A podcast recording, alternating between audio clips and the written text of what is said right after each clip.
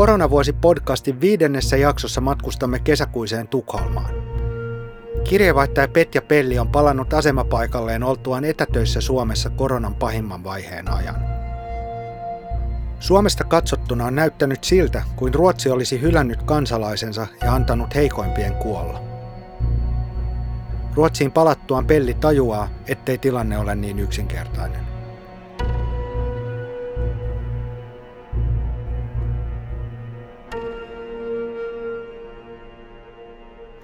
Taksit on just tähän kotikadulle. Tässä kotikadulla Vaasastaanissa näyttää musta ihan tavalliselta kesältä. Perheitä menee ohi ja aurinko paistaa. Ei täällä kellään mitään hengityssuojaa, mutta siis toisaalta aika samannäköistä kuin Suomessakin. Ei tästä kukaan päälle päin huomaa, että on joku pandemia. Ei, ei tässä ole sellainen olo nyt enää, että palaisi johonkin poikkeusoloihin. Poikkeusolot jäi tuonne lentokentälle.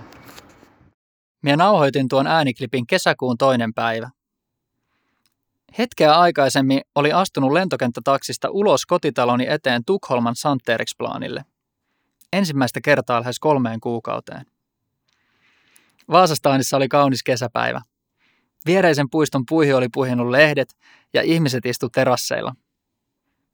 Ja mies seisoi siinä kadulla työnantajalta saatu maskinaamalla.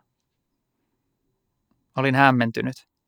Kaikki oli jotenkin niin yllättävän tavallista.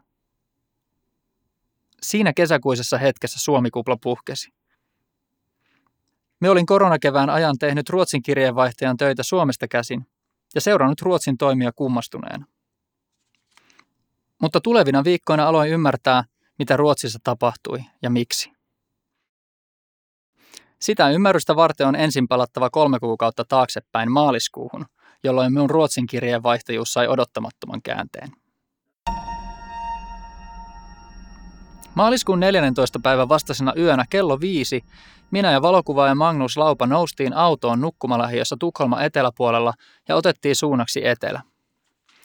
Edessä oli seitsemän tunnin ajomatka Malmööhön, Ruotsin ja Tanskan rajasilalle. Me aloitin ajamisen. Aikaisemmin päivällä Tanska oli pudottanut uutispommin. Se aikoi sulkea rajansa koronaviruksen takia. Me haluttiin olla paikalla kello 12, kun tämä historiallinen sulku alkaa. Tuntuhan se hurjalta. EU-maa sulki rajansa muilta EU-mailta tappavan tartuntataudin takia. Kun me päästiin perille, Tanskan maarajaa rakennettiin Malmö ja Kööpenhaminan väliselle sillalle silmiemme edessä. Sotilasasuiset miehet pystytti tolppia, joiden päässä on punavalkoiset merkit, vähän kuin rantapallot. Tielle oli ajettu poikittain poliisin moottoripyörä. Sen takana oli rajavartioiden tarkastuspiste. Kirjoittaessani uutista suljetulta rajalta muista ajatelleeni, että Suomessa tätä juttua luetaan tarkkaa. Varmaan Suomi suunnittelee jotain samanlaista. Kolme päivää myöhemmin Suomi ilmoitti sulkevansa rajat. Ulkoministeriö kehotti ulkomailla oleskelevia suomalaisia palaamaan kotiin. Siinä tilanteessa myös minun piti nopeasti päättää, missä on turvallisinta olla seuraavat viikot tai kuukaudet. Viranomaiset Ruotsissa puhui teho-osastojen täyttymisestä. Ennustettiin, että koronavirus tappaa jopa 10 000 ihmistä. Mieleen tuli sellainenkin ajatus, että suomalaisena en ehkä ole ensimmäisenä saamassa hoitoa, jos hengityskoneista alkaa olla pulaa. Lisäksi asui Ruotsissa yksin ja läheiset ja perhe, osa riskiryhmäläisiä, oli Suomessa. Tuntui viisalta tulla Suomeen. Niinpä 17. maaliskuuta pakkasin kiireessä tavarani isoon vaalean siniseen laukkuun ja lensin Helsinkiin. Päädyin seuraamaan Ruotsin koronavirustoimia tyttöystävän yksiöön Kallioon. Ja se, mitä Ruotsissa alkoi tapahtua, järkytti.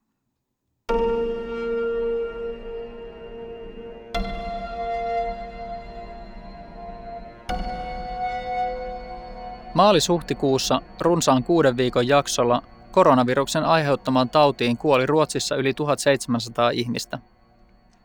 Luku oli väestöön suhteutettuna monta kertaa enemmän kuin muissa Pohjoismaissa. Jos minulta olisi ennen koronakriisiä kysytty eroja Suomen ja Ruotsin yhteiskuntien välillä, olisin maininnut ruotsalaisten turvallisuushakuisuuden. Muistan yhä kirjeenvaihtajuuden alkuajoilta SVTn aamu-TV-lähetyksen, jossa puhuttiin minuuttitolkulla bussimatkustajista, jotka laiminlöi turvavyön käytön. Tukholmassa metron ovet aukeaa superhitaasti ja pyöräilykypärän käyttö on voimakas sosiaalinen paine. Siksi minun, jonka ammattina oli yrittää ymmärtää Ruotsin yhteiskuntaa, oli vaikea ymmärtää sitä, mitä Ruotsissa kevään aikana tapahtui. Oli päiviä, jolloin Ruotsissa kirjattiin uusia koronakuolin tapauksia yhtä paljon kuin Suomessa koko siihen asti se epidemia aikana. Ja mitä ruotsalaiset teki? Pitivät koulut ja ravintolat auki ja sallivat edelleen alle 50 hengen kokoontumiset. Kun ruotsalaisia oli edellisen kerran kohdannut suuri tragedia, Aasian tsunami, uhrit tuotiin kotimaahan Ruotsin lippuun käärityissä arkuissa. Nyt kuolleiden määrä oli moninkertainen, mutta maansuru ei. Ruotsin koronastrategian äänitorveksi noussut valtion epidemiologi Anders Tegnell ei pitänyt esillä surua, vaan toisteli mediassa olemansa ylpeä siitä, kuinka hyvin Ruotsin tautitilanne on pysynyt hallinnassa. Ruotsi katsoi poispäin kuolleistaan ja siinä olivat mukana lähes kaikki. Viranomaiset, media ja tavalliset ruotsalaiset. Kirjoitin nuo asiat kolumniin huhtikuun lopussa. Juttu selvästi puhutteli suomalaisia. Kolumnin perään tuli lähes 2500 kommenttia ja sähköposti täyttyi kiitoksista. Seison tuo kolumnin takana edelleen. Ne 4000 ruotsalaista, jotka keväällä kuolivat koronaan, eivät ehtineet hyötyä hoitokeinoista, jotka pian opittiin. Mutta Ruotsiin paluun jälkeen aloin nähdä maan toiminnassa paljon enemmän harmaan sävyjä. Jopa ymmärtää Ruotsia. Välkomna hit. Vi börjar med den globala situationen som tyvärr fortsätter åt samma håll. Kesäkuussa heti ensimmäisenä työpäivänä Ruotsiin paluun jälkeen meni ruotsalaisen koronastrategian ytimeen, eli Ruotsin kansanterveyslaitoksen Folkhälsomyndighetenin tiedotustilaisuuteen. Folkhälsomyndighetenissä oli kevään ajan toistunut joka arkipäivä kello kahdelta tämä sama rutiini. Superjulkiseksi noussut valtion epidemiologi Anders Tegnell ja muut virkamiehet astelivat median eteen ja alkoivat tutussa järjestyksessä luetella ensin tuoreimmat koronaluvut maailmalta ja sitten Ruotsista. Salissa oli paikalla Ruotsin pääviestimet ja myös maailman mediaa. Tunnelma oli kesäinen ja rauhallinen. Käydään tämä nyt taas läpi. Oikeasti kriittisiä kysymyksiä kuului yleensä vain ulkomaisilta medioilta. Tiedotustilaisuuden lopuksi toimittajat ryhmittyivät Tegnellin eteen jonottamaan haastattelua. Siihen saakka Tegnell oli antanut haastatteluja tartuntariskin takia ulkona, mutta sinä kesäkuisena keskiviikkona hän jäi sisälle vastaamaan. Miekin meni jonon jatkoksi. Halusin kysyä asiaa, jota olin kevään aikana alkanut pohtia. Jos Ruotsilla olisi ollut käytössä samanlaiset valmiuslait kuin Suomella, olisiko Ruotsikin rajoittanut kansalaistensa toimintaa enemmän? Ruotsissa perustuslaki ei nimittäin salli poikkeusolojen julistamista epidemian vuoksi. Syyksi kelpaa vain sota tai sodan uhka. Tegnell oli sinä päivänä hyvällä tuulella. Kun tuli minun vuoro, hän vitsaili, että mie ja paikalla ollut toinen suomalaiskirjeenvaihtaja näytimme ihan veljeksiltä valkoisissa kauluspaidoissamme. Tegnellin vastaus minun kysymykseen oli ei. Ruotsi ei todennäköisesti olisi tehnyt tiukempia rajoitustoimia, vaikka laki olisi sen helpommin mahdollistanut. Hän perusteli vastaustaan sillä, että Ruotsissa luotetaan ihmisten vapaaehtoiseen haluun toimia ohjeiden mukaan. Tenglen sanoi myös toisen asian, joka sai minut ajattelemaan. Hän painotti, että varovaisuusperiaate ei välttämättä tarkoita sitä, että tehdään yhteiskuntaan varmuuden vuoksi kaikki mahdolliset rajoitukset – lähes jokaisella rajoituksella, kun on kansalaisten terveyteen myös kielteisiä vaikutuksia. Tenglenin kanssa käyty lyhyt keskustelu sai minut katsomaan Suomen koronatoimia uudessa valossa. Meillä poliitikot otti pakkolait käyttöön. Sulkivat koulut, ravintolat ja lopulta koko uuden maan. Sen sijaan, että me suomalaiset olisimme kyseenalaistaneet järeät otteet, me suorastaan vaadimme vielä voimakkaampia rajoituksia – Edellytimme, että hyvä johtaja käskisi meitä vieläkin selkeämmin jäämään kotiin. Luovuimme perusoikeuksistamme lyhyen harkinnan jälkeen. Sitten kauhistelimme, kun Ruotsissa ei toimittu samalla tavalla. Tässä on myös mediakritiikin paikka. On miettinyt, osattiinko me suomalaiset toimittajat kertoa näistä ruotsalaisen yhteiskunnan rakenteista, jotka vaikutti siihen, miten Ruotsi hoiti koronavirusepidemiaa.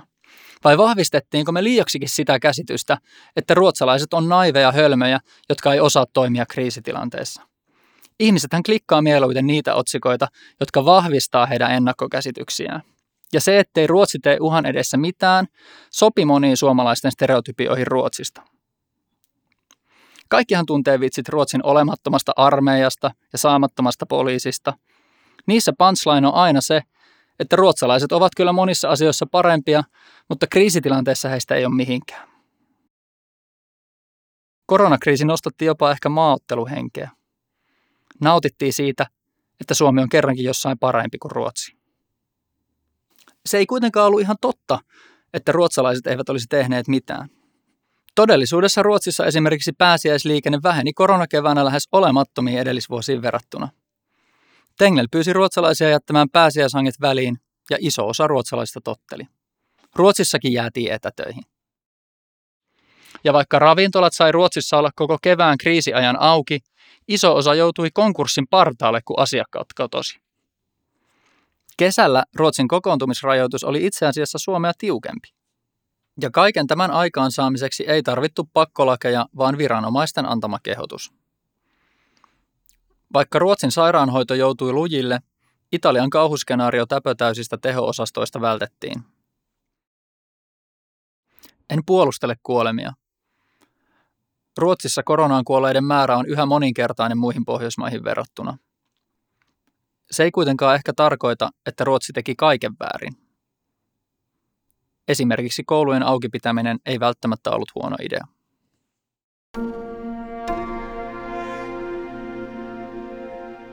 Palattuani kesällä Ruotsiin aloin paitsi ymmärtää paremmin ruotsalaisten koronatoimia, myös käyttäytyä kuin ruotsalainen. Viime vuonna liityin Ruotsissa jalkapallojoukkueeseen, joka treenasi tiistaisin Sturamossen nurmella Brommassa keskellä idyllistä, vanhaa ja toivottoman kallista omakotitaloaluetta.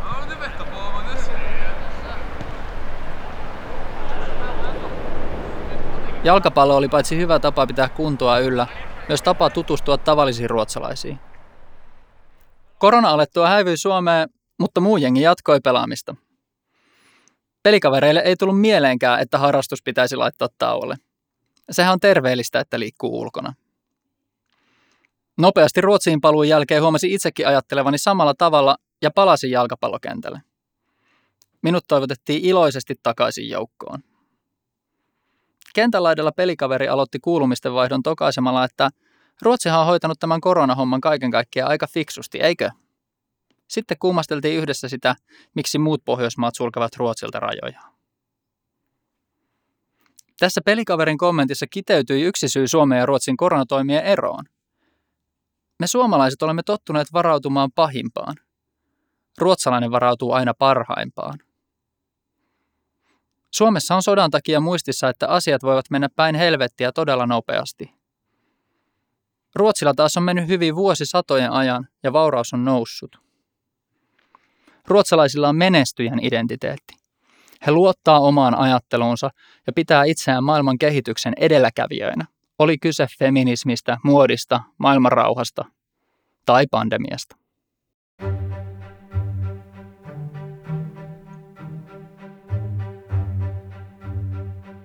Kesän edetessä ruotsalaisten itsetuntoon tuli kuitenkin pieni särö. Kesälomakausi alkoi ja Euroopassa rajat aukenivat, mutta eivät ruotsalaisille. Se oli kollektiivinen identiteettikriisi. Ruotsalaiset ovat tottuneet siihen, että Ruotsin passilla pääsee mihin vaan. Matkailu on Ruotsin kansallislaji. Joulu Taimaassa on ihan peruskonsepti. Alkuvuoden hiihtolomaviikkoina miljoona ruotsalaista oli ulkomailla. Monet heistä Italiassa ja Itävallassa. Se lienee yksi syy, miksi korona levisi Ruotsin suurissa kaupungeissa niin nopeasti ja niin laajalle. Tänä kesänä rajat kuitenkin pysyivät ruotsalaisille kiinni. Veikkaan, että tämä oli Ruotsissa yksi suurimmista koronaan liittyvistä järkytyksistä. Ei saa matkustaa. Halusin tehdä aiheesta jutun ja menin eräänä iltana Södermalmin rantaan tyhjänä seisseen Viking Linein laivaterminaali edustalle haastattelemaan ohikulkevia ihmisiä. Pysäyti siinä kadulla 50 Maria Yggen, joka oli liikenteessä 80-vuotiaan äitinsä Ivon Johnsonin kanssa. Tällä kaksikolla oli ihan uskomatollista matkoja, jotka olivat peruuntuneet koronan takia. Ygge luetteli. Piti mennä Rivieralle pääsiäisenä ja pojan luo Amsterdamiin.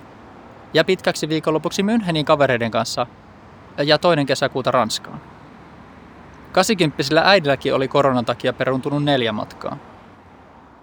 Samaan aikaan tämän matkustusselkkauksen kanssa tuhannet läheisiään menettäneet ruotsalaiset kävivät läpi omaa surutyötään ja alkoivat vasta kysyä itseltään, miten näin saattoi tapahtua. Saiko minun omaiseni tosiaan tarvitsemansa hoidon? Iso osa näistä omaisista asui ja asuu Tukholman köyhissä maahanmuuttajavaltaisissa lähiöissä. Bussikuskit, taksikuskit, sairaanhoitajat, siivoojat, ruokalähetit. He eivät voineet jäädä etätöihin ja he asuvat ahtaasti, usein vanhempiensa kanssa samassa taloudessa.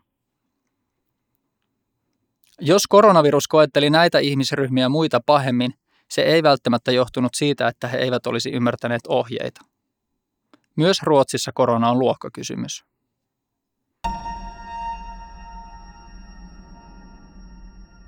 Kun me keväällä seurasin Ruotsin toimintaa sieltä tyttöystävän kalliolaisesta yksiöstä käsin, ajattelin, että kun palaan Ruotsiin, palaan muuttuneeseen maahan. Olin väärässä. Ei Ruotsi muuttunut miksikään. Se, mikä muuttui, oli minun oma käsitys Ruotsista. Siihen mielikuvaa, että Ruotsi on maailman turvallisuushakuisin maa, joka laittaa aina ihmisen hengen ja koskemattomuuden kaiken edelle, tuli särö. Ruotsi osaa olla tietyllä tapaa myös laskelmoiva. Suomessa yritettiin estää kaikki kuolemat, Ruotsissa ei.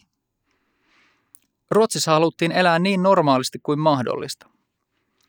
Ruotsissa ajateltiin, että jos tuhat ihmistä on sairaalassa, se on kamalaa. Mutta vielä kamalampaa on se, jos 10 miljoonaa ihmisen elämä pysähtyy ja lapset eivät saa sitä opetusta, johon heillä on oikeus. Kaikkein eniten koronakevät vahvisti minun käsitystä siitä, että ruotsalaiset pitävät itseään maailman fiksuimpana kansana. En usko, että Suomen kansallinen itsetunto olisi kestänyt tilannetta, jossa koko maailman media kysyy, miksi te toimitte näin. Me suomalaiset olisimme kääntyneet hallitusta vastaan. Vasta vuosien päästä meille selviää totuus siitä, oliko Ruotsin vai jonkun muun maan strategia paras. Ainakin siihen saakka Ruotsi jatkaa omasta mielestään voittajana.